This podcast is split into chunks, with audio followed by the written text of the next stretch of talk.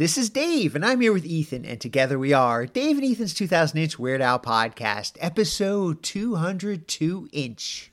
On this episode, we interview the Emmy nominated editor of Weird the Al Yankovic story, Jamie Kennedy. It's Dave and Ethan's 2000 inch Weird Al podcast. It's a podcast about Weird Al. It's Dave and Ethan's 2000 inch Weird Al podcast. Seriously, the whole podcast is about Weird It's Al. Dave and Ethan's 2000 inch Weird Al podcast. You don't have to listen, but we're glad you are. Dave and Ethan's 2000 inch Weird Al podcast. Well, hello, Ethan. Welcome back from your two week long business trip. Hey, Dave, well, thank you. Oh, it was quite a journey from Los Angeles all the way up to Seattle, but I got to see and meet a ton of our friends and past guests, so it was pretty nice. Well, hopefully you didn't run into Lieutenant Dan as you were passing through Cal Poly San Luis Obispo. I told you never to speak his name again! I'll take that as a no.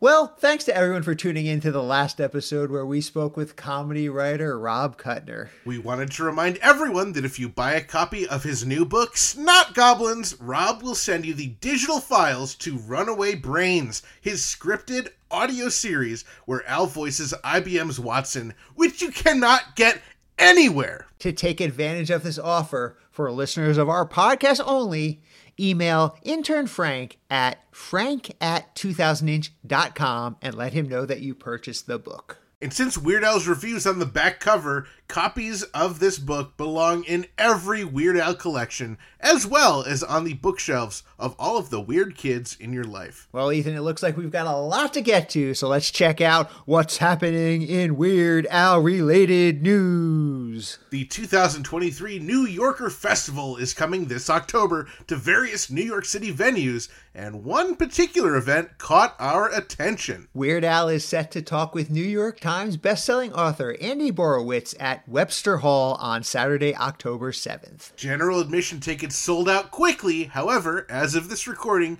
a few early entry tickets are still available. So if you're interested, you better act quickly. Head on over to festival.newyorker.com for tickets and other details. Dave and I plan to be there. We've already got our tickets. So if you're going to be there, let us know so we can say hi. Weird Al appears in a new PSA for the Aneurysm and AVM Foundation, which just aired for the first time at a San Francisco Giants game. According to their website, TAAF is dedicated to bettering the lives, support networks, and medical care of those affected by aneurysms and other types of vascular malformation of the brain. TAAF has announced a virtual music telethon called Brain, Body, and Soul Fest, which will take place on October 7th, featuring brain injury survivors, celebrities, caregivers, and friends to spread the awareness for and about aneurysms and AVMs. Head to brainbodyandsoulfest.com to join their mailing list so you can get information about this event as details are announced.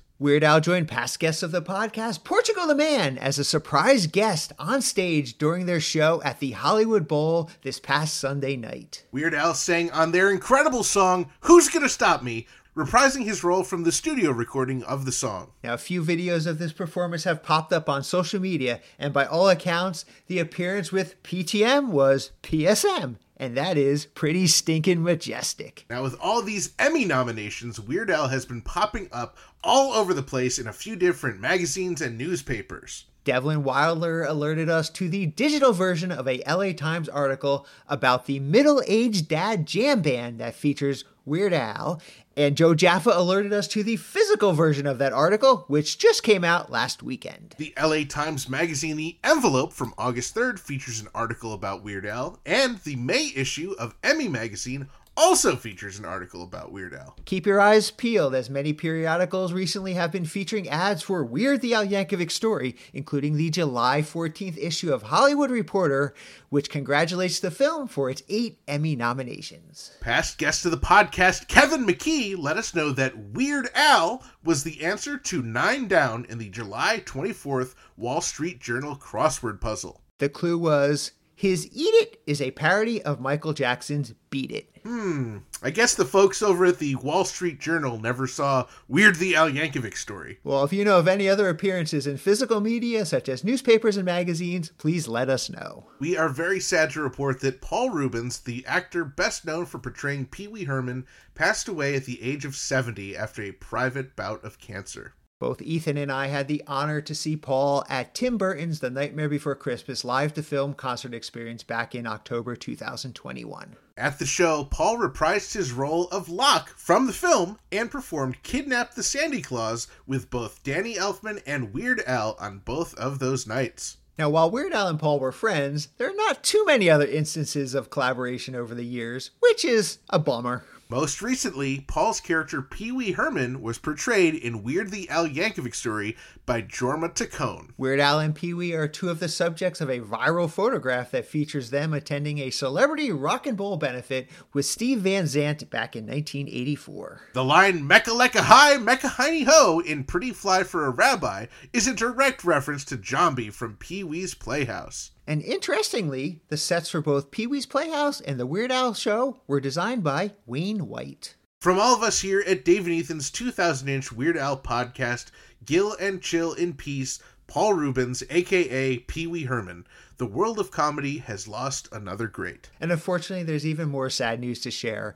John Gosling, a former keyboardist for the Kinks, has passed away. John Gosling performed on the song Lola, which of course is the basis for Weird Al's parody Yoda. From all of us here at Dave and Ethan's 2000 Inch Weird Al podcast, Gil and Chill in Peace, John Gosling. And now let's turn that frown upside down with the unveiling of the brand new Burrito Burrito ad. Oh, do us that honor, Ethan. This episode is brought to you in part by Vegan Burrito Restaurant Burrito Burrito, home of the two pound double wrapped in a quesadilla burrito burrito and Wizard Burger in Albany, New York. Come on down to Burrito Burrito and Burrito Burrito your Burrito Burrito and Wizard Burger for mouth-watering, loaded, dare I say, beefy vegan burgers. From Albany to Uranus, Burrito Burrito and Wizard Burger feed the hunger with out of this world, plant based, real food, always vegan style. Visit burritosquare.com and wizardburger.com to order ahead. Wow, intern Frank really went all out rewriting that ad, huh?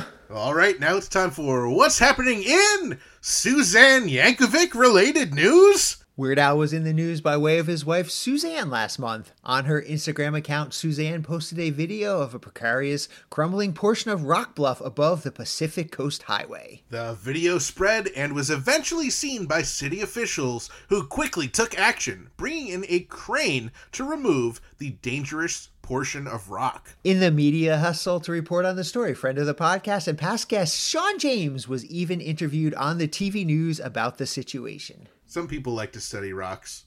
Whatever. And now let's check out what's happening in John Bermuda Schwartz related news. Friday, August 18th is a very special day because it's the birthday of Weird Al's longtime drummer and friend of ours and the podcast, the great John Bermuda Schwartz. From all of us here at Dave and Ethan's 2008 Weird Al podcast, happy birthday, Bermuda! What a guy! And how's this for a coincidence? August 18th is also Hawaiian Shirt Day. So make sure this August 18th that you put on your best Hawaiian shirt to celebrate Bermuda's big day. On behalf of Dave and Ethan's 2000 Inch Weird Al podcast, we'd like to share the following message in advance of our interview with Weird the Al Yankovic story editor Jamie Kennedy amid the current Hollywood strikes. We have not been contacted by Roku or anyone requesting promotion of the film Weird the Al Yankovic story of any kind.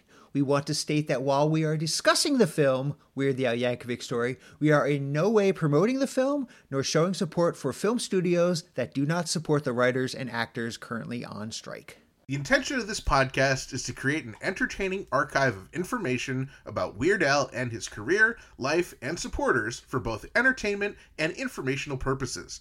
Dave and Ethan's 2000 inch Weird Al podcast supports the WGA and SAG and all creatives in the film industry and beyond. With that said, Ethan, take it away. Dave and I are absolutely thrilled to welcome the editor of Weird the Al Yankovic Story, who was just nominated for an Emmy Award. Please welcome to the podcast Jamie Kennedy. How's it going, Jamie? Woo, good. I can't believe I'm talking with members of Biker Bar, Dave and Ethan from Weird the Al Yankovic story. Yeah. By the way, where's our Emmy nomination? We did just as much as you did. hey, we yeah, we we need to make we need to make a bigger push, just like for stunts and for casting. We got to make a bigger push for best background acting in TV at the Emmys. Let's do it. Absolutely right. In a very specific genre, of course. Yes. We're thrilled to have you on. We've met you a few times in person. We obviously are big fans of your work. So just thank you again for for coming on and and congratulations on the Emmy nomination. You were nominated in outstanding picture editing for a limited or anthology series or movie for the 2023 Emmy Awards. I mean, that's just absolutely incredible. Thank you so much. Yeah, it's it's it's bizarro world. I, I can I, I have to pinch myself every day. I can kind of hardly believe it. I felt very little fish big pond because you know there was the the Ace Awards was crazy enough, but that was just TV movie, uh, non theatrical non theatrical feature film. And but for the Emmys, you add in the limited series, and I'm like, oh boy, uh, that's that's a lot of competition from a lot of talented people. And eight Emmy nominations for the film is just, I mean, absolutely deserved. Ugh. But I don't know if I ever believed that, you know, the people would recognize the movie and love it the way that we did. I, I, I- we definitely weren't sitting around when we were putting it together, being like, "And this is our Emmy moment." that guy getting eaten by the shredder in the factory. Mm, this is our time. Well, I think we already alluded to it a little bit, but I think before we talk about the most important scene of the film in excruciating Yes, detail, of course. we should probably cover some of the less important scenes and maybe the process. And I guess going all the way back, were you already a fan of Weird Al before you got involved in working on the film? Oh yes, very much so. Um, uh, my fandom for Weird Al goes way back, probably to around like elementary school. Oh, wow. Uh, my, my yeah, I mean, my first two, my first, the first two albums that I was in the collective consciousness for was um, uh, Poodle Hat and Running with Scissors. Those were my. Those were my first two. I Love it. feel like it, it's hard to say like where I started, um, but like as any millennial, I feel like the saga begins was probably the like the first taste is free moment of Weird Al fandom. Um, and since then, uh, you know, I've I've followed his career ever since. Got went back into the the the arc. You know, watched UHF in college. Um, my partner and I, we we've gone to every concert that he's had out here in Los Angeles since we've lived out here. Oh, like nice. you know the the no the no strings Oh, cool. tour, the Vanity tour that just happened. Um, like we are just like we've always been huge Weird Al fans. So. Uh, truly, this was a dream come true. I have nothing left to achieve in life. this is the pinnacle. How did you get involved in the film? Was it through a relationship with Eric Appel? Yes. Uh, so I met Eric. Um, he got brought on to uh, uh, write and direct uh, Die Hard for Quibi once upon a time. Um, I had just come off of a different Quibi show, uh, and the same post producer was working on uh, Die Hard. And like literally one day, she just called me up and was like, "Hey, I'm starting a new show. It starts Monday. You're starting with me." And I'm like, "Oh, great, yeah." And she's like, "I guess I should probably introduce you to the director." And I'm like, "Probably that would be important." so like, uh, I, I Eric and I chatted on the phone. Uh, he agreed with the hiring, which I am grateful for. Um, and it was about halfway through doing Die Hard that I learned about uh, that he was the one responsible for the original Funny or Die sketch uh, with with Aaron Paul. Oh, um, and like I, I've I've been saying, I, I have to get a lot better at IMDBing the people I work with, like earlier in the process. Because it like came out while we were chatting uh, and i was like oh my god how did i not know this about you? That's one of my favorite youtube videos of all time. Uh, it's brilliant. Um, and and he was like well you know al and i have been trying to make it a feature for forever. And i was like please please please please call me if that happens. Um, and he did and i owe him everything for that. That's incredible. Wow. Oh wow, that's great. Yeah. definitely a, a shoot your shot moment, but Right. like it worked out. Um, and since Roku, uh, um, uh, Colin, Colin, um, who was our like point person at Roku for the project. He came from Quibi, so actually he I had known him from my Die Hard days. So thank I think Roku was was really great in trusting you know Eric's decision in uh uh, hiring me and bringing me on because any bigger studio might have questioned the fact that I had a solo edited a feature before. Right, um, right. But uh, they were they were wonderful to trust uh, who he was bringing on for his team, uh, and I'm appreciative of that. Um, and that's where how we got here. And obviously, you know, I, I think it goes without saying, but anyone that Dave and I have met or dealt with from either Al's touring team or the film team, everyone's always like pretty stinking majestic and awesome. So it seems like it was a real dream team getting together to work on it. It really was. Like, I mean, outside of this being the best movie I could have ever possibly worked on, um, just the people were so wonderful too. Like, like everyone was so nice and so working hard for the same creative like goals. There was no drama, no toxicity. Every like, you you couldn't ask for a better crew to work with. That's so great to hear, and we do hear that quite often about everybody who who works around Weird Al Yankovic, and uh, and even I mean around Eric too. He he's an incredibly nice guy. He always goes out of the way to uh, to make us feel special as well. Yeah. So I'm kind of curious if you could sort of walk through when does the editor actually get involved in the film process? Is that early on, like day one, or are you not really involved until you actually start getting dailies? Um, mostly. Uh, my my hyper involvement comes in when the dailies start coming in. So I am I am hired on. You know, I I- at least hard. It's hard to say did, did, uh, in a different. uh, It's on a project to project basis. For this one in particular, Okay. um, Eric had called me about it in like November uh, uh before they started, um, and so he like that that was the like unofficial. I want you to work on this movie, but it Okay. wasn't like deal memo and everything wasn't until like probably a couple of weeks before they started shooting. Um, that's when we started getting the po- when the post team altogether starts getting hired. So when they got the, the once they got the post producer, uh, then they could officially bring me on. I could officially bring my AE on, Peter Dudgeon, who was also an additional editor on the film. Um, you know, there's sometimes conversation um, with between the editors and ven- s- sometimes editors can have some say in like the vendors who are hired for a project. In this one in particular, it was kind of uh the vendors that they got that they had or the vendors that they had. So that i wasn't really part of that process. Uh my my major contributions came in basically the first day they started shooting. And so were you on set for any of the filming?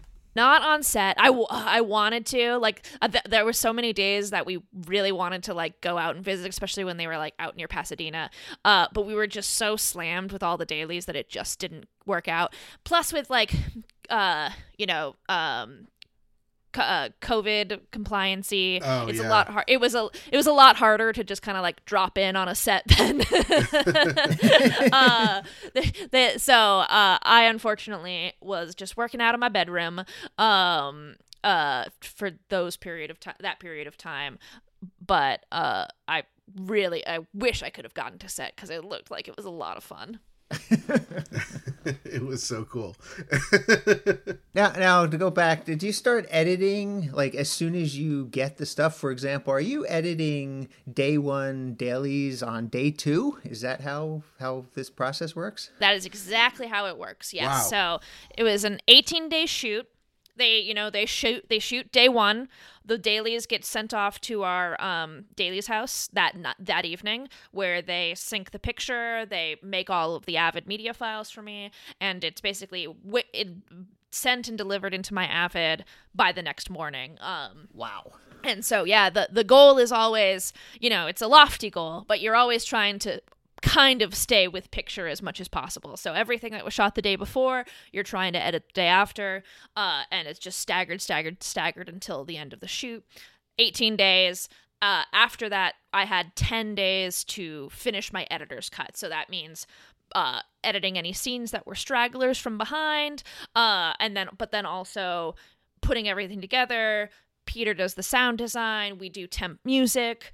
We look at everything we, we watch the whole movie down see how it's feeling where it needs to be polished up before it goes off to eric and i have those 10 days to do it before it Wow. that, that's what's called my editor's cut and is shipped off from there So what does the editing process look look like? Are you just watching every take of a scene and then just picking the best scene and then, you know, moving forward to the next one or how does that actually look? Yeah, yeah. See, see, I go on a scene by scene basis. In Avid, the way I like working is we have this tool called like Script Sync, uh, which is you bring in all of the footage and you line it up with the script for that particular scene, uh, and you put marks for every line read on every take. So it's a very helpful process for when you have like a director in the room and they can be like, hey, can we see every reading of that line? And then you can literally just like click play, click play, click play. click Oh, play. wow. Okay. So that's that's helpful for later on down the line. But while that process is happening, yes, I watch every take all the way through. Um, I'm taking notes uh, as I'm watching it. I um, if there's something that stands out to me as like a particularly good performance, uh, I, I will like put an in and out point and just throw it in a timeline. I'm not. I'm not actively assembling the scene at that point. I'm just watching all the dailies. And then once I've like watched it all, seen what I've kind of pulled in terms of selects, that's when I start assembling the scene. So then I'll start going line by line and kind of comparing performance, comparing, you know, what the overall tone of the scene is and which performances play into that the best. Um, you know, you're working on the shot composition because like there might be a really good performance, but it's in like the mega wide and that's really only good for like an establishing shot. We want you want to be closer on people and so so like there's also kind of a rhythm to slowly building into the coverage of a scene. Start with mediums you move in a little closer as you keep going. These are the things that you're kind of juggling as you're watching the scene uh, and putting it all together. Uh, so i cut all that together one scene. Usually i'll watch it down a couple of times and see if there's a little tweaks but then i'll usually also like put it to the side and be like I will look at you after I after a while and come back to you and see how I feel with fresh eyes. and during that period that's when the AE uh in this case Peter is doing sound work for it. So putting in background so uh sounds specific sound design for uh you know like if there's footsteps if there's impacts or things like that uh he's working on fleshing it out so that it will play when we watch it back later it'll play back kind of as close to how it would screen as possible And give us an idea how much footage are you getting daily? That is a great question that I've should have looked up at some point in my life. um, I feel like it was usually about like five hours of dailies a day. Um, Wow. yeah. Uh, but like you uh, on top, you know, if they're running two cameras, um, that add that that's part of that. So like sometimes a take has two cameras, but you sync them together and you can watch them down at the same time. So you're watching the two Oh, different okay, camera angles because they're grouped together. Um, Okay. but yeah, it was it was th- it, I think it was like between like three and five hours a day. Um, one of these days I'll be better at knowing that. I I kind of just get in the flow and it gets done. and I, I would be terrible on the prices right. So you were getting footage from the day before and editing it, you know, sort of the next day. Now, meanwhile, Eric is still on set, you know, directing for the next day. So how involved was Eric, and when did he get to finally see the edits that you made? Yeah, for the most part, he didn't ha- like. There wouldn't have been time for me to be like turning around scenes to him. It- like if I were sending every scene that I assembled on a day to day basis to him, and then like he would send back notes, we would have never gotten the movie done. So for the most part, there was kind of just trust where I was putting these scenes together during the process of the dailies. Um, but there were a couple of like red flag moments that he that he put his hand up. And one of them actually we can talk about it is the is the rocky road scene because that was the first musical big musical number um that they had shot. And so he he texted me that day that they they wrapped and he was like hey um if you could like put a priority on getting this scene done as soon as possible i just want to make sure we weren't missing anything and how it plays. And so that was that was kind of like there were a couple scenes like that you know there was that there was the pool party there was the action scene scenes that were a lot more intricate in terms of like people or location or things just to make sure we didn't miss anything. Those were the things I prioritized to make sure that I sent back to him. Uh, and the funny thing with the Rocky Road scene is I cut it all together. I felt really good about it. I was like, yeah, this is this is playing great. This is playing great. And Eric pointed out when he got it, he's like, I don't have a close up of Dan singing the song.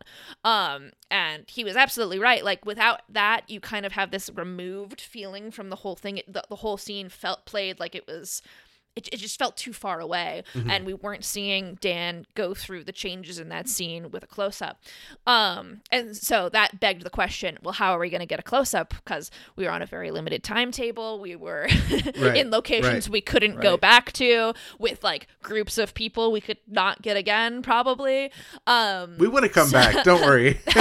yeah, we would have we would have flown back out. We yeah, definitely we, we could have put you just in the front row, like just your two heads, and then like put. um, but because so that you know this is a testament to how great a director Eric is. Is you know he saw a problem and he solved it. Uh, during the last couple of days of shooting, they were shooting at the Yankovic house, which is when they were shooting all of like the Yun Al things, uh, scenes, and uh, toward the end of the day, they p- put up a curtain that looked kind of like the background of uh, the, the the the Cobra Pit. Uh, co- yeah, um, and shot a close up of Dan just in the living room of this house singing Rocky Road, and then they did the same thing for um, Amish Paradise as well, and it works. Like you Wow. like because it's close, because the background's a little blurred out, because we're so close, y- they cut seamlessly together, um, and y- you're not you're not able to tell that they were they, those were shot in two different locations on two different days, um, and it made all the difference because once those close ups were in, it was like suddenly the emotion of the scene worked. Wow, that's incredible. Now I need to like watch, see like Yeah. frame by frame, see if I can tell. That's amazing. Was there anything else that had to be reshot aside from those close-ups of Dan? It was just those close-ups. We, Wow. we did have uh what was one? There we we had wanted one close-up that we ultimately didn't end up getting. So I had done a different kind of mock-up in the in the polka party scene. Um where there was a moment where uh oh, and Rocky Road. So th- so I was juxtaposing in one of my first cuts of Rocky Road, I was juxtaposing Al being on stage at the Cobra Pit um, with hit the polka party scene because I had noticed that the young actor who was playing teenage Al did this thing where he like closed his eyes and breathed in right before he started playing uh playing on the accordion. And then Dan coincidentally did the same thing. So I like tried cutting this thing where you know it flashes back to the polka party in silence and they're both breathing in. And then uh it kind of worked. But we, we were talking about what it really needs is like a close up on the accordion of Dan playing, and we didn't have that. And so there was like talks of maybe we could like s- get a camera for a day and get that pickup, but like. You know, as the process goes on, those are like wish list items that you have early on, and then you start to love the movie for how it is, Right. and you're like, you're like, no, like, why put in? Why are we putting in this much effort for something that like mattered to us on one day, but as we've gone on, like the movie doesn't need it. Like we we like we didn't need the flashback. It was just as powerful to just stay with Dan in that moment. Um, and so that was like the one last thing. But otherwise, yeah, no other uh reshoots or pickups. I mean, that's incredible for what a tight shoot it was. Yeah, yeah, I know. Wow. and I and that's what we were having kind of constant communication about Eric and I was just like making sure he, he was like if you think we're missing anything he's like if you if you see if if we need like transitions between scenes let me know and ultimately he got everything we needed. Wow. That is so cool. were there any lines that were particularly difficult for for any of the actors where you you saw like 50 takes of the same line or anything like that? Um, I don't think anything difficult for people. I'm trying to think back. Everyone was really on their game. I think because it was such because it was such a short turnaround and like there was no room for errors. Like people were on the script and they were great. Like there weren't a lot of like bloopers or flubs in the movie. Um, I will say, and this is not um th- this is this is a compliment to Toby Huss because of how many options he gave, which made it great.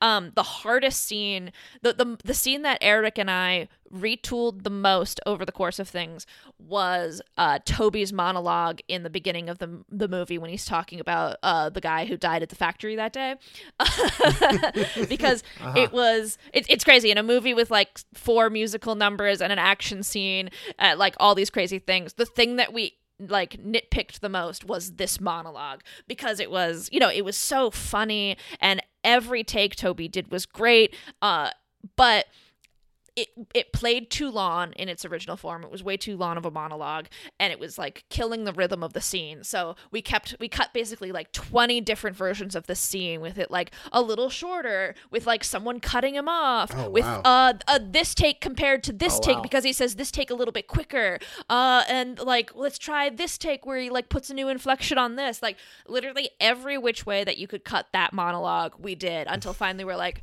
I think I think we did it. I think that was it. but definitely felt like my Vietnam at times. Right. Be like, no, not again. I can't. So, what are some other scenes that were, you know, I guess like that, a difficult one to edit, whether based on the footage you had or based on just the, you know, what you were trying to convey with it? Um, I think you, you know everything else was for me so fun. like like the the action so the diner fight scene had its own challenges, which is just like they only had the time to do like a couple of takes of each stunt. Like maybe maybe two, usually one. So like Oh, wow. what we had was kind of what we had and we had to make Oh. it work. So like that was a challenge just like we had it and it ex- and it it works as you can see. Uh but like with the limited resources we had for that scene, making it work was uh fair like walking a fine line. Yeah, but it looks great. it does. Um, the, the other one, and uh, uh, I'm gonna shout out uh, Peter Dudgeon again, who's an additional editor on the movie. Um, he was responsible, so he had a couple of scenes in this movie that were like his baby. He did. Uh, I, I I had him take all of the Pablo Escobar stuff. Okay. Um, that was hit Yeah. like from start to finish. He cut the, he cut the dailies for that scene, and anytime we like got to that scene in the edit bay, I would swap out with him, and Eric would work with him on that one. Uh, and then he also did um the the the dinner dining room table scene with uh uh mom is fat. Uh, and and that was another one you know there was a lot of discussion about that you know it, you know how, how how subtly we could play that joke so people would get it so that we're not laughing at mom because she's fat. Like like the joke has to like we were like the joke has to be, be the reference like that Right. people like it's the song. It's not Right, because we're making fun of her. Um and so there was a lot of tweaking to that as well to like try and sell the joke as much as possible without because like it was like double the length we had we did have the ham on whole wheat joke in there ever so briefly Uh-huh. I noticed that there was ham on whole wheat on the table. yeah Okay. so there was a moment when when when dad was when toby was was like this this sandwiches are great what is this ham on ham on ham on whole wheat so like you know funny things but like the point of that scene like that was a joke in a scene where the bigger part of it was the connection between al and his dad fi- like finally having this relationship with his dad and anytime we kind Right. of got bogged down in that one joke set piece it was taking away from what the actual purpose of the scene was so there was a lot of tweaking there to like punch it up so that we could get the humor but also move along to like what the actual point of the scene was How involved was Al in the editing process? Was he watching any of the cuts or, or giving notes? Yes, he was. So, unfortunately, he never got to go be in the editing bay with us, but that was because the day we turned around Eric's director's cut was the day he started his tour. Oh my gosh. Oh my gosh. So he was out. Uh, he was out on tour, but he uh he watched every cut multiple times, uh, and gave notes. We would have zooms. Um, he was very very involved in uh at, as part uh, you know as producer as co-writer. Um, he he was involved with making sure that every cut we we had his stamp on it as well. That's awesome. Were there any scenes that started off one way and just completely, once the editing process and, and in the final product, are just completely different? really um there were just trims like there were things that we cut out for time um there were a couple scenes where we made some like bigger lifts within things um oh i do have an answer for this. I do have an answer for this. The oprah scene. Okay that's I, I will i will backtrack and say the the the oprah sequence um as scripted that was it was a lot more static. Um you know it was because you know it was being modeled after like what an oprah show in the 80s would look like. And it was a lot more but you know it wasn't dynamic. It, this was the days before tmz and entertainment tonight and Right, those things. right. so it's like interview Okay, yeah. interview interview a graphic on screen. So there were like a handful of things that were just kind of playing playing playing. But again as scripted when you play that when you put them all out it it just kind of like drives the movie to a screeching halt because you're just wait, like going through these and it's supposed to serve more as a transitional element because the point of that sequence is to show Al's rapid rise to fame. But it didn't feel very rapid because we were going through things. So there was like a little um interview with the Scotti brothers that was peppered in there. There were like there were a Oh, couple other yeah, a couple of Huh. things. Um, but it became, you know, we had to pace it up. So we took some artistic liberties and turned it a little more into more of the 90s style of um, entertainment interviewing and, you know, added the music, the, the, the peppy music underneath, you know, cut between things, cut out a lot of the, the interviews and just kind of cut between them uh, and put more B-roll and things to, uh, you know, make it more of a driving force rather than what it was. Cool. Is there anything that you ended up cutting out that you wish had made it into the final cut of the film? You know, it's so funny because there were like little jokes here and there, and like there would be days where we would cut something, and I would like leave a little sad that we cut it because I'd be like, no, like this is eh, this is my favorite joke in the movie. And I'm so sad it's gone. And now you ask me, and I'm like, what were they? So, um, no, there was the the one kind of big it the movie did not need this but it does serve a, as a fun deleted scene that hopefully can be out there in the world someday. There was uh, a little interlude in when al calls his mom af- uh, right before the lsd sequence where you also saw um, his dad at the dining room table who, and it's a it's a fun little miming scene uh, where he doesn't want to talk to al. And that was a fun one but it was yeah as we were like sitting around and being like we need to cut some minutes out of this movie it was like literally the cleanest lift we could possibly do so we were like okay goodbye Oh, okay. um yeah yeah it's it's funny what you get attached to and Yeah. then what you kind of forget because you make the best version of the movie Yeah. oh, yeah, yeah. Now, I've, I've heard Eric mention a few things, including the scene where Al is going to mail out his demo tape. In one version Yeah. of the scene, he knocks over an old woman and her legs are flailing Yes. in the background. Are there other examples of things like that that were just sort of edited around? That was the big one. And Yeah. that was, you know, that was a note from Roku or Funny or Die where they were like, okay, so we're supposed to like Al. And this is like approximately less than 10 minutes into the movie, and he's like pushing an old lady out of the way. So, and we're like, we understand the note. That makes sense. Uh, so that was one that was an easy lift for us to do. Um, it was a lot of um little trims here and there. I don't. I think that was the most like VFX worthy, where we were like split screening out someone to not be there. Um, but everything else was like little trims. You know, like the original cut, the editor's cut of the of the film, the first at like before we saw Al, it was like 15 or 18 minutes where it was you know, that's all the like you know the young Al, the teen Al, that whole section was really long, um, and it was all good stuff. But you know we we had a firm belief that we're like you know people are gonna ask where's Dan? We need to be able to see Dan, Right, right. um, Uh huh. and so our our whole mantra with that first 15 minutes was just cutting out whatever we could that wasn't necessary that wasn't serving the plot so we could get through those sections as quickly as possible to get to kind of the crux of the movie. So it's little things you would never notice, but when you compare the editor's cut which is everything as scripted to what we have now, it makes a world of a Oh, difference. interesting. yeah. I was also wondering about in the teaser trailer, there's a scene um, where Al says, Oh, anyone yes. got an accordion? And three accordions are handed to him. Why was that part not used? Yes, divisive. Uh, it it was it was all about tone. So this was this was the biggest debate I think in the editing bay, um, because there were two different ways that was shot. One was uh, does someone anyone have an accordion and three accordions pop into frame, uh, and then one was bring me my accordion. Um, and Al really wanted the three accordions popping into frame because it's a funny joke. Right. and it is. Like, it's undeniably a funny joke. But Eric was making the, the case that, you know, the humor of this movie and what we were going for tone wise was always to keep things grounded in reality. Where if we played things as close to serious as possible and, like, really honored the biopic format, the humor was going to come in, like, kind of how straight everything was played. So as we were going through the movie and like looking at jokes it was like the big question we were always asking was like yes this is funny but is this grounded enough or is this too zany? Is the, is this outside the world of the film we're trying to show?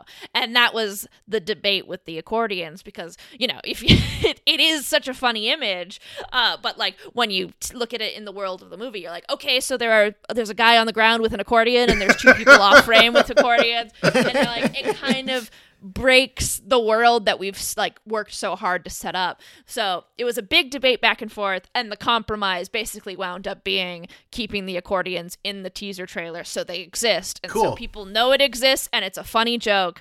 But in the movie, Right. uh, we keep it grounded. Oh, that's awesome. While Ethan and I were on set, we know we shot another extra take or an extra scene, I guess, where uh, one of the bikers came in at the end of the Rocky Road and said, you know, oh, there's an ice cream truck Oh, yeah. outside, and then all of us ran outside. Can you speak a little bit about All these uh, things I keep forgetting. Again, yeah. that? Yeah, no, Yeah. that again, that was another one of those uh, uh, kind of the same thing as the accordion uh, joke.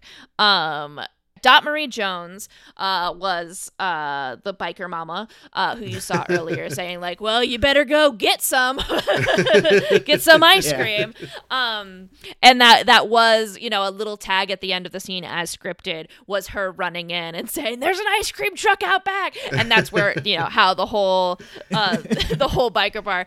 But uh, just like the accordions thing, it's like it's funny and it works, but we're also trying to like drive the plot along at that point, and it, like every second is valuable in the overall runtime and like pacing of the movie, and it just became you know, rather than stopping down for a funny joke, uh, it was more powerful to go from that look on Dan's face, it having, you know, succeeded at the open mic night, right to backstage when Dr. Demento is coming in to uh, to meet him. You know, it's just it's kind of all about that forward momentum. I'm hoping one day these little deleted scenes can make their way into the world. Well, I hope so too. And, and uh, now that we are on the most important scene in the film, uh, Yeah. I do have a lot of questions. But the first one, I remember a couple things that, that really stuck out to my day on set with Dave. One of them was I don't know if this made it on film, but I got hit in the head with like a foam brick. Did that make it into the? did you see that? It was probably in a wide, but I'd have to go back and double check it. So was that during the skunk barf moment? yeah, it was uh, throwing stuff at the stage. and- Yeah, yeah, yeah. I mean, that super that shot is so much fun and there were so many different takes of it. Um and it's one of those things where you can't linger on it too long because you do see the little foam bricks like just bouncing off people's heads. so it looks like you were that person that I noticed. there were a couple versions of the throwing stuff, and one of them I had a pair of tidy whities, and I threw it, and it landed like on a right directly on a boom mic. Did that? Did you see that at all? I don't know if I saw that. Oh, that's amazing.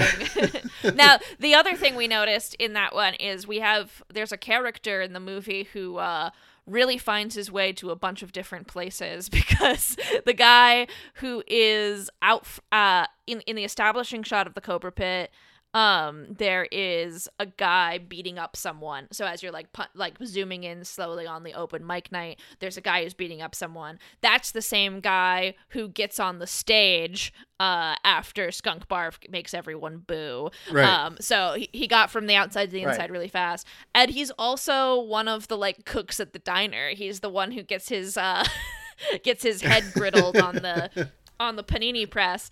Uh, so he he secret in universe of a Weird Al Yankovic. This poor guy is having like a real rough run of hit.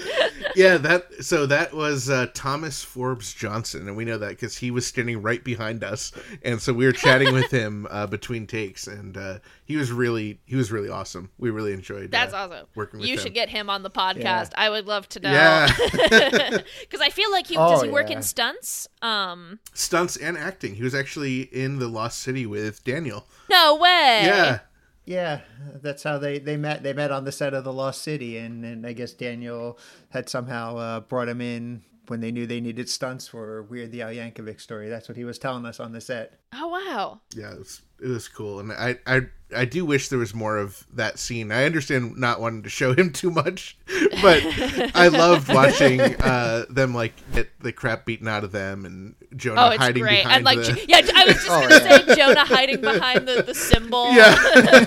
yes. Oh yeah, everyone killed it. So if there was a, you know, the what do they say, the Yankovic cut or the Yankovic edit, do you think that we'd get to see some of those things that we're talking about today? Great question. I like. I feel like there's. I, I haven't been in any discussions about those kind of things, but you know, I feel like there's different ways you could do it. You could either, you know, just release the fuller scenes. Again, not that there were any like big scenes, but you could do like extended version of scenes where we cut out bigger parts, like that scene at the dinner table. Yeah. um uh you know you could do the the paul feig uh like bridesmaids thing and just like basically release an alternative cut of the movie that like includes all of the fat and all the weird stuff like replace the replace the accordion joke like you call it the weird joke the, the weird cut Yeah. um I, I don't know in what form or if that will ever happen um but it'd be really cool I would love to see it. that would be so cool. I know. Yeah. How how was it? Like, I mean, I, I mean, I'm sure you just wish you could like see all of the dailies from that day because that must have been a wild Oh, day on yeah. set.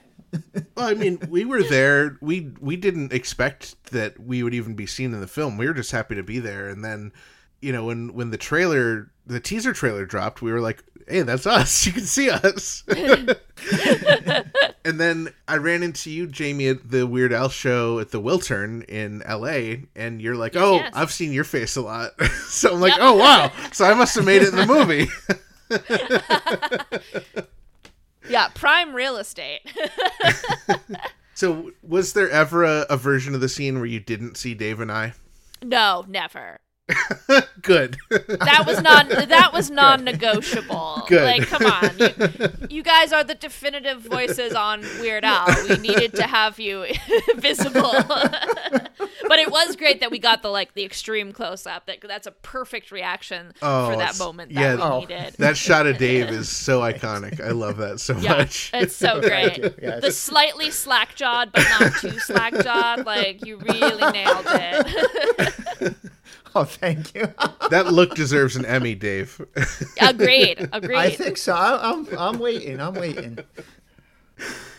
so uh, one thing that Al said to me on set, I, I think he was mainly joking, but he did. Uh, he said that he would have expected me to know the lyrics to "I Love Rocky Road," uh, and he said in the the camera, it didn't look like I, I knew the lyrics. Do you have any? do you have any memory of seeing me correctly mouthing the lyrics to "I Love Rocky Road"? what if I if I I can definitely say yes just for street cred of it. Okay, good. no, you know, you, you know, I think I think Patton probably had the most problem like trouble uh lip syncing to Rocky Road because the problem was because uh when they were doing his close up, they weren't playing the music for it. So he was just kind of just kind of doing it if I recall correctly. and that's really hard. It's really hard to lip sync cuz he couldn't like sing it he had to be lip syncing it but there was no music to lip sync so Right. that's really hard to do Right. I, I could I could do that though. I, I'm sure I could do it. yeah yeah yeah yeah yeah Well, I think we need the Yankovic cut with uh, Ethan playing the part of uh, that Patton. was Yes. There you go. Heckler, which was also supposed to be Aaron Paul, um, until Uh, the day before, I think. Right. He tested positive for COVID. Tested oh, positive for yeah, COVID. yeah. Yeah. Ugh. And then, as you know, Patton was supposed to be Dr. Demento, but he broke his leg. Lot, lots of things. Lots of like chain of chain of everything. Yeah. it- all for that one scene, too. yeah. All for that one scene. Yeah. It's amazing. well, Jamie, we've met you at the world premiere of Weird the Al Yankovic story at the Toronto International Film Festival. What was your experience seeing it with an actual audience for the first time? Oh my god, it was a dream come true. I, I I was like emailing everyone. I'm like, I will pay my own way to TIFF. Please, can someone secure me a ticket for this movie? and and Roku was very good about it. I was sad I didn't get to bring my partner with me, but I, you know, flew up to Toronto by myself. Uh, got a little Airbnb half hour outside of Toronto. Um, p- put a lot of effort into getting a little Hawaiian print uh, pantsuit situation that, that I could wear to the red carpet. Yeah. Um, we also, uh, my partner and I made uh, stickers that we handed it out up at TIFF. Did you guys get your hands on those? Oh, we certainly did. Yeah, we love them. Oh hell yeah! Always- yeah. so we were so. I mean, I was so excited about like uh, like I thought I couldn't even believe that we that we were all like were we got into TIFF. So I made these little stickers that uh, had a little Hawaiian print on it and the weird the the weird font and it said keep tiff weird. Uh the Al Yankovic story. And uh I made like 500 copies of these stickers and I brought them with me to the to the premiere and just kind of like handed them out left them at the concession stand gave them to anyone who was interested in one. I went through the audience and was just like handing them out and they're like oh do you work for Roku? And I'm like not technically not anymore I just cut the movie don't worry um uh, but it was incredible because we had we didn't do any test screenings of the movie. Uh, we didn't have like a friends and family screening. Oh, we wow. didn't have any test screenings. It was the the most people we showed at any given point in time is Eric would bring in like six friends or like six people he'd worked like trusted people that he's worked with before, and we'd do a screening for them. But we would never have more than like 10 people in a room watching the movie at any point in time. So then for Oh, it wow. to play up there with like the biggest audience I could with a mezzanine, Right. a mezzanine. right. Um, and it was so amazing and powerful to like just hear a whole audience laugh at the jokes that we had cut. Like it, it, uh, it was Right. something else. Like, and so after that, I was like, I need to get myself to every screening of this that I can, and I got to a lot of them because I did TIFF, I did Beyond Fest, I did. Um, there was an FYC screening I went to. Oh, cool. Um, and I went to the I, I managed to get tickets to the Draft House premiere out here in LA. Uh, like literally, like cool. was logged on when they, they released the tickets, and I was just re- we had two computers and we were refreshing, and I managed to get tickets. Oh, that's amazing. no one has ever worked harder. Wow. awesome. Yeah, that, that experience at that screening is unparalleled to any Oh. Sort of movie screening I've ever seen in my life. It was just, Mm-hmm. I mean, A, I was so excited Oh, to see the yeah. movie. I was so excited to see if Dave and I made it into the movie, but right, because you didn't know at that point, had, right? Yeah, I mean, we we hadn't I we assumed, but we didn't know for sure. Uh, and we're like, oh well, maybe you know, once the DVD comes out, we can pause it and we can see ourselves. But you know, we didn't need Yeah. to, as we found out. Um, it was just No. such a great experience, and the movie was it's so funny, it's so well edited. Uh, really, that's the best Thank part you. of the movie is the editing. And uh, Thank you.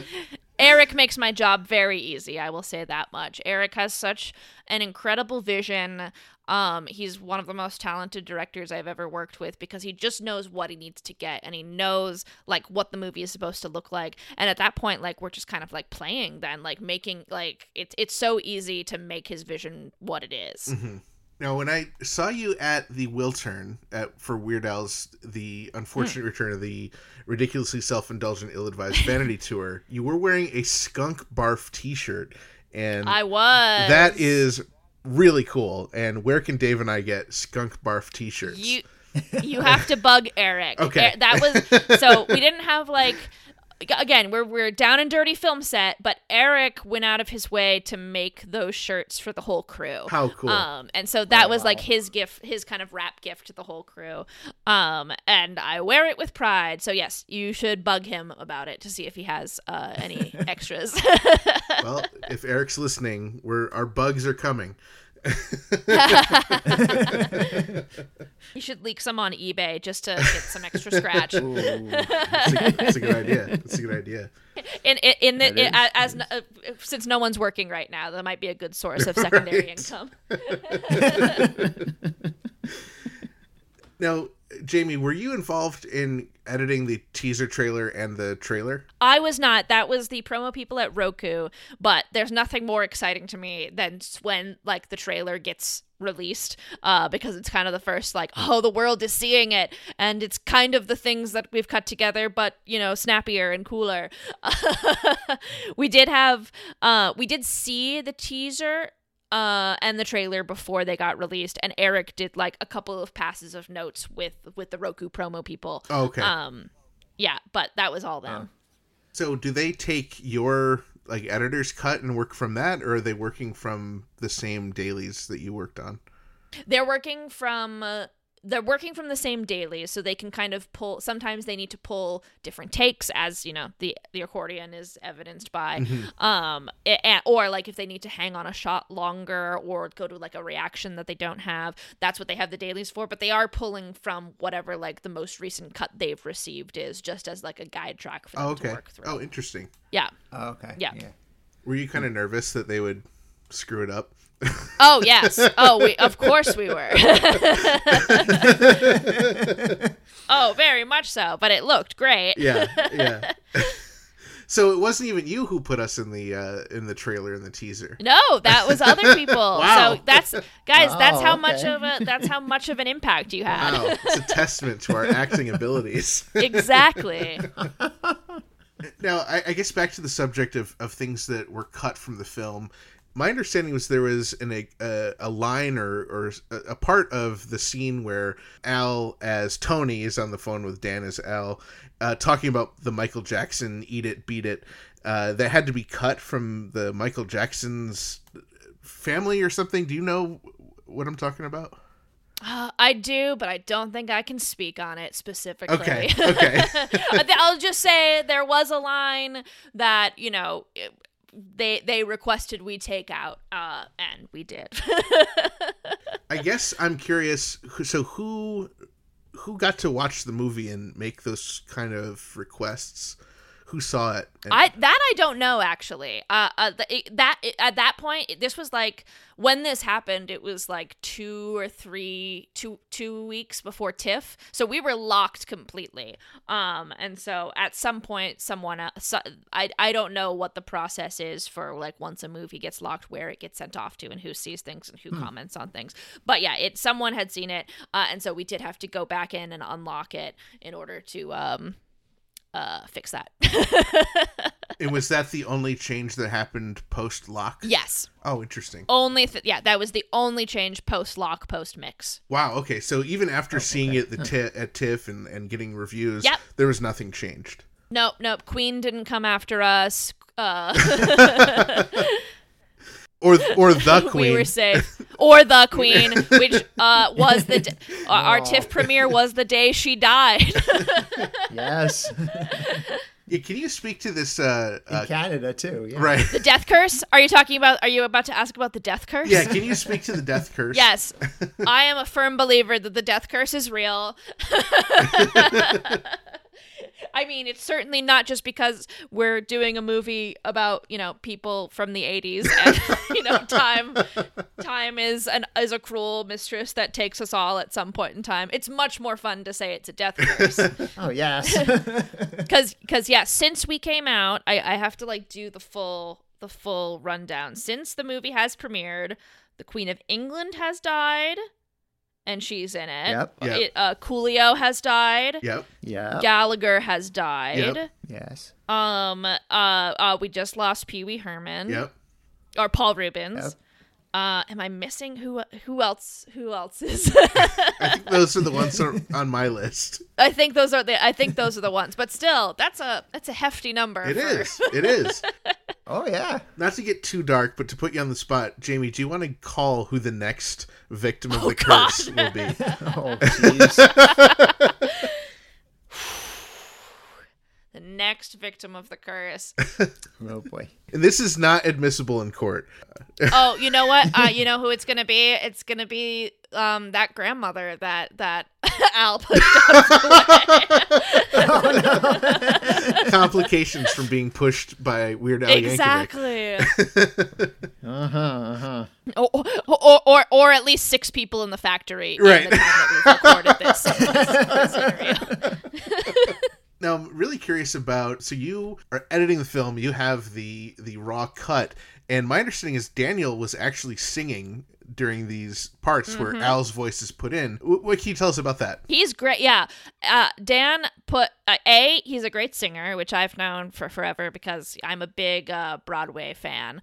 Uh, so I I followed him in his theater days as well. Um, and you know.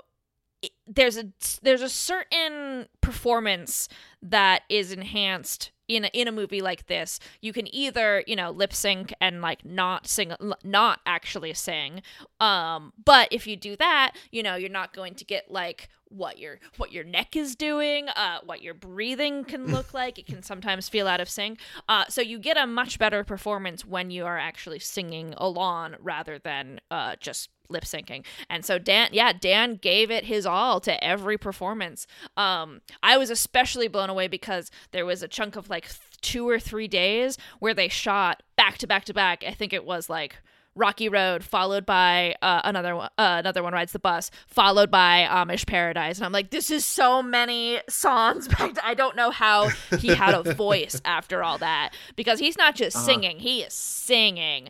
Um, and I feel like you could release a whole cut with with Dan's voice instead, but why why do that when we have Al? Well, so when he's singing, was he singing as Al doing an impression, or was he singing as Dan? You know, with a British accent. He was he was oh no, he was singing like American. He was he was singing like his Al. Okay. Like I don't think he was necessarily doing uh, he wasn't doing like an impression of how Al sings, but he was singing like his Al would sing. Oh, If interesting. that makes any sense. I would love to hear those. I would really love to hear those. I, I also wish uh, they found out that uh, Eric went to karaoke with uh, Dan and Evan and some other folks after they rapped. This is a story I heard, and like. Evan sang Madonna there, and apparently, like, she's an incredible singer as well. And then we were all like, why didn't we get her to sing something for the movie? and like, there was a moment uh, during the um, the the Al and Madonna love scene uh when like that big swooping amazing score that happens that Zach and Leo composed there was a brief moment where like because I had originally cut that scene to like a virgin where I just I just blatantly brought in Madonna and I'm like we can't afford this but Right. it works for this uh, and so we flirted for a while with the idea of like oh could could we afford it if like we asked Evan to like re-record it Oh, wow. like maybe we could get that uh, Oh. and again it was one of those things like we talked about and we got excited about but then like it just got like too complicated and then they wrote that score and we're like that's it yeah, Yeah. never mind Yeah. this is better this is this is way Uh-huh. funnier Yeah, Oh man, that's so cool. Are there any t- official talks of a sequel to Weird the Al Yankovic story? oh from your mouth to recording god's ears hollywood's ears um not that i know of yet yet but uh you know i would drop everything in the moment to continue the story of uh al because you know he's not dead he's just undead That's right. It's a zombie. So now that we covered the uh, very important Rocky Road scene, I wanted to ask you about some of the other scenes that I've heard about editing. For example, when we were talking to Lin Manuel Miranda, who of course played the doctor in the movie, uh, he had mentioned that he had uh, sort of improvised a few of his lines. yes. do you remember? Uh, do you remember that? And how did you settle on the one that that ended up in the film? The, the I need some Gosners. Yeah. Yes. yeah i that that was the one that worked the best what was the other i, I have to think back on there there were a couple he th- threw out I have to imagine they're all lines from like a they were all lines yeah. from the song yeah Okay. he was yeah he's writing Oh, like fast he's like yeah. he's like he's that's what that's what it was thank you he was so he's writing he's like this patient is writing fast instead of this patient is fading fast um, um yeah so he was throwing out different lines from the song but uh give me all your gosners was definitely the one that fit best into the Yeah. into the moment Oh, it's such a great uh it's such a great part. I love that.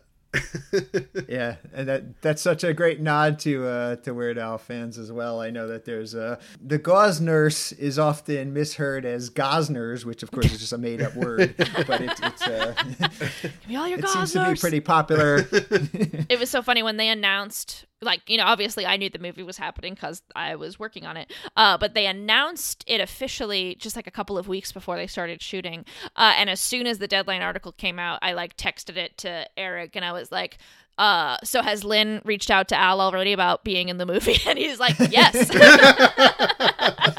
awesome. I'm like, I knew it. I knew he was gonna drop everything to be in this. That's so cool. We had a lot going on too, Jamie. We had to drop a whole lot. I know, I know. I mean, you did have to fly out. That's not nothing. That's true. You would gladly do it again. But I wanted to uh, also ask you a little bit about what sort of editing went into the LSD trip that Al went on after d- eating the tainted nachos.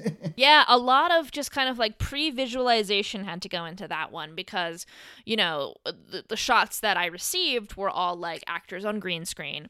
Um, and when you're trying, when you're, you know, my editor's cut is not the finished cut of a movie, obviously, but you do want to make it look and sound as close to finish as possible because uh, you want to try and take out as many distractions as possible so that you can focus on the important things performance, pacing, tone, story, all of those things. So uh, it's always a goal of mine to make sure that like people are not getting hung up on sound being off or like things looking bad. So I always want it to look as good as possible.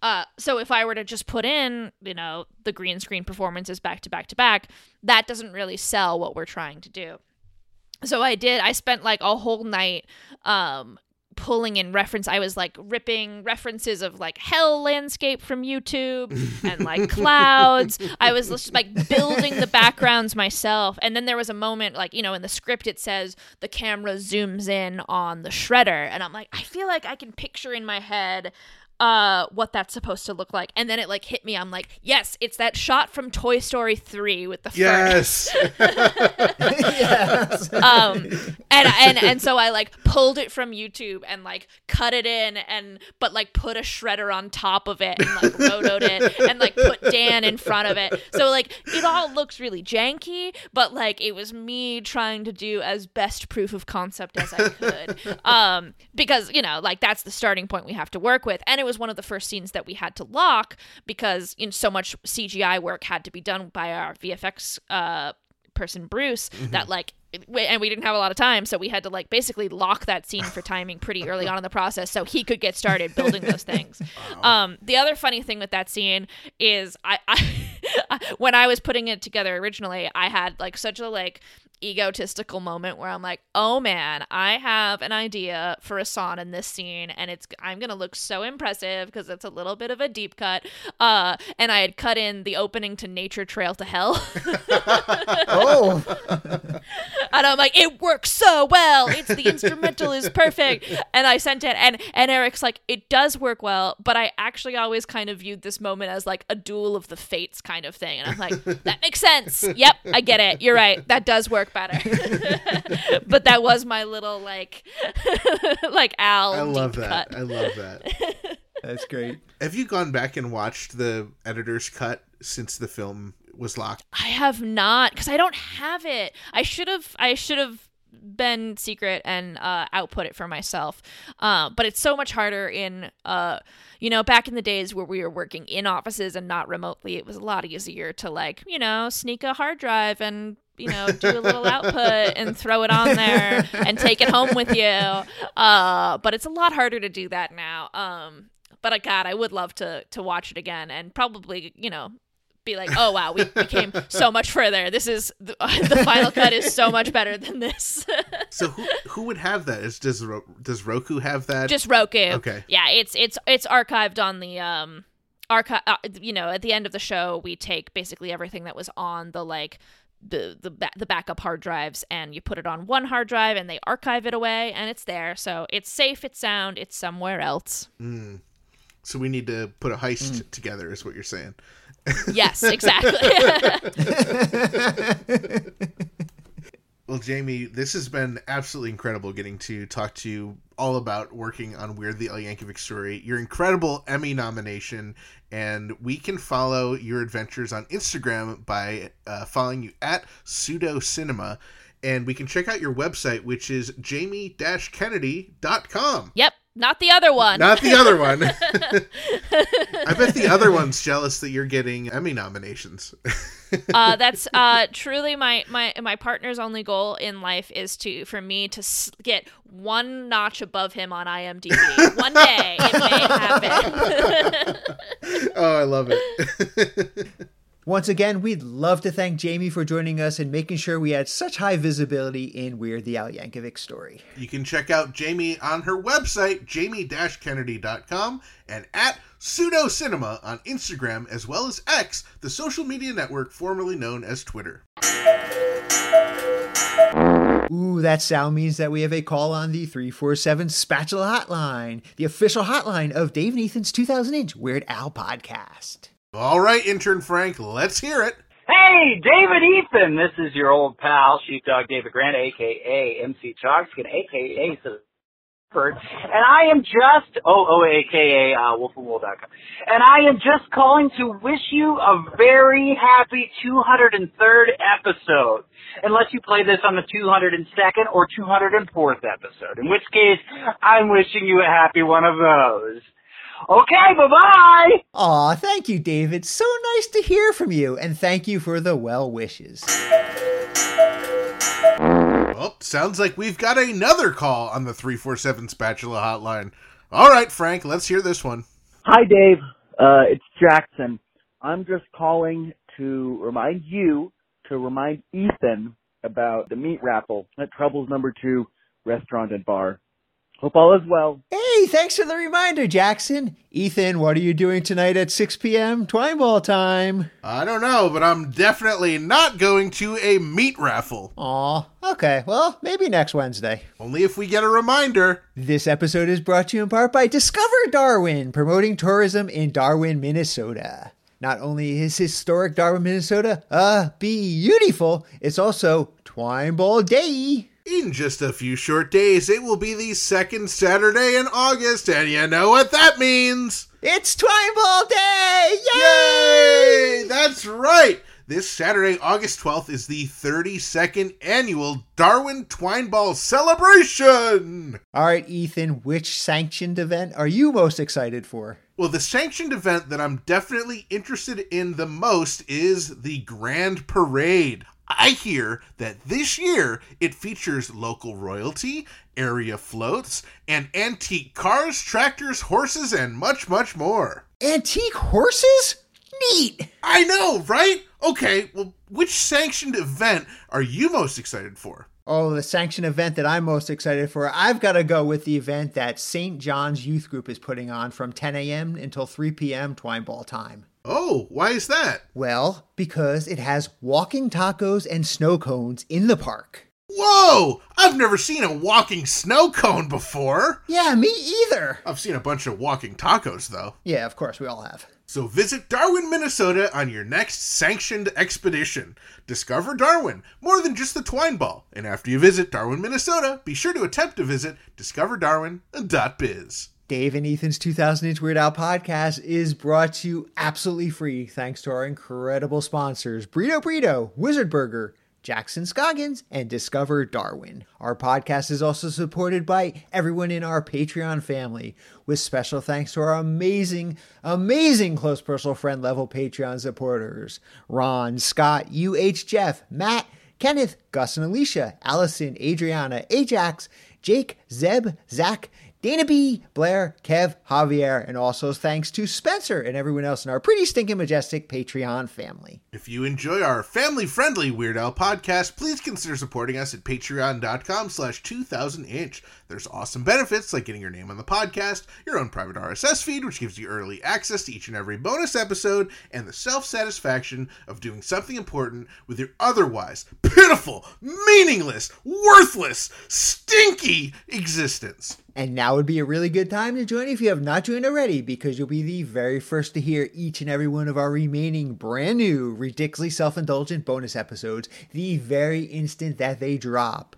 And don't forget to check out our official merchandise shop over at shop.2000inch.com. All proceeds from purchases go directly towards supporting our fine podcast. We love hearing from our listeners and other Weird Al fans, so be sure to join our Facebook community at group.2000inch.com and visit our Discord server for even more riveting Weird Al and Red Rum Goody related conversations.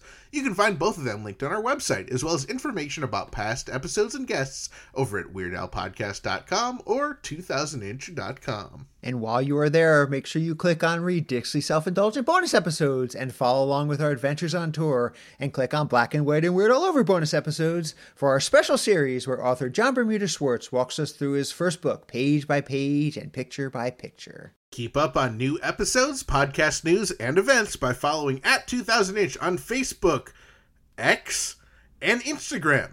And be sure to subscribe everywhere you listen to podcasts so you don't miss a single episode.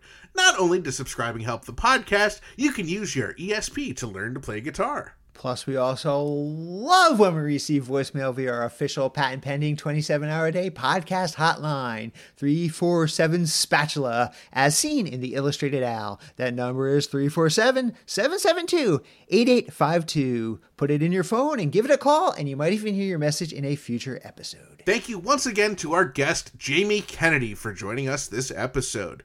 We'd also like to thank Joe Jaffa, Devlin Wilder, Kevin McKee, David Grant, Jackson Scoggins, Dan Butts, and thank you to the Grammy Award winning Jim Kimo West for our incredible podcast theme song. Thank you to the Emmy nominated Weird Al Yankovic, as this podcast probably would not exist without him. And a big thanks to all of you, our loyal listeners, subscribers, Patreon supporters, and sponsors, and everyone else who makes our podcast possible. Thank you for tuning in to Dave and Ethan's 2000 Weird Al podcast. And until next time, remember to gill and chill, keep listening to Weird Al and stay cheesy. You know, if I had a chance to edit Weird the Al Yankovic story, I'd make a lot of changes. Oh, now really? I thought we both agreed that this one was absolutely 100% perfect. Well, yes, but I mean, I think the polka party scene could have used some tough bikers. Yeah, that's true. I'll agree with that edit. In the music awards, they definitely could use some tough bikers in that audience. Oh, yeah, totally. And during all the concert sequences, I, I mean, tough bikers would have been really great there. Yeah, in the front row, of course. And the most obvious change would be Oh, let me guess, let me guess. More tough bikers. absolutely, I would have edited them into the Madonna Al lovemaking sequence. Oh, really? Where would you have put them? Um, well, I'd rather not say this is a family friendly podcast.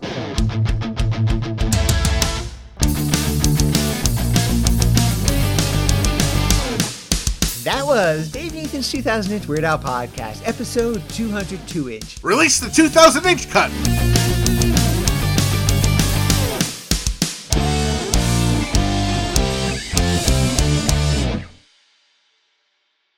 You guys are the definitive voices on Weird Al. We needed to have you visible.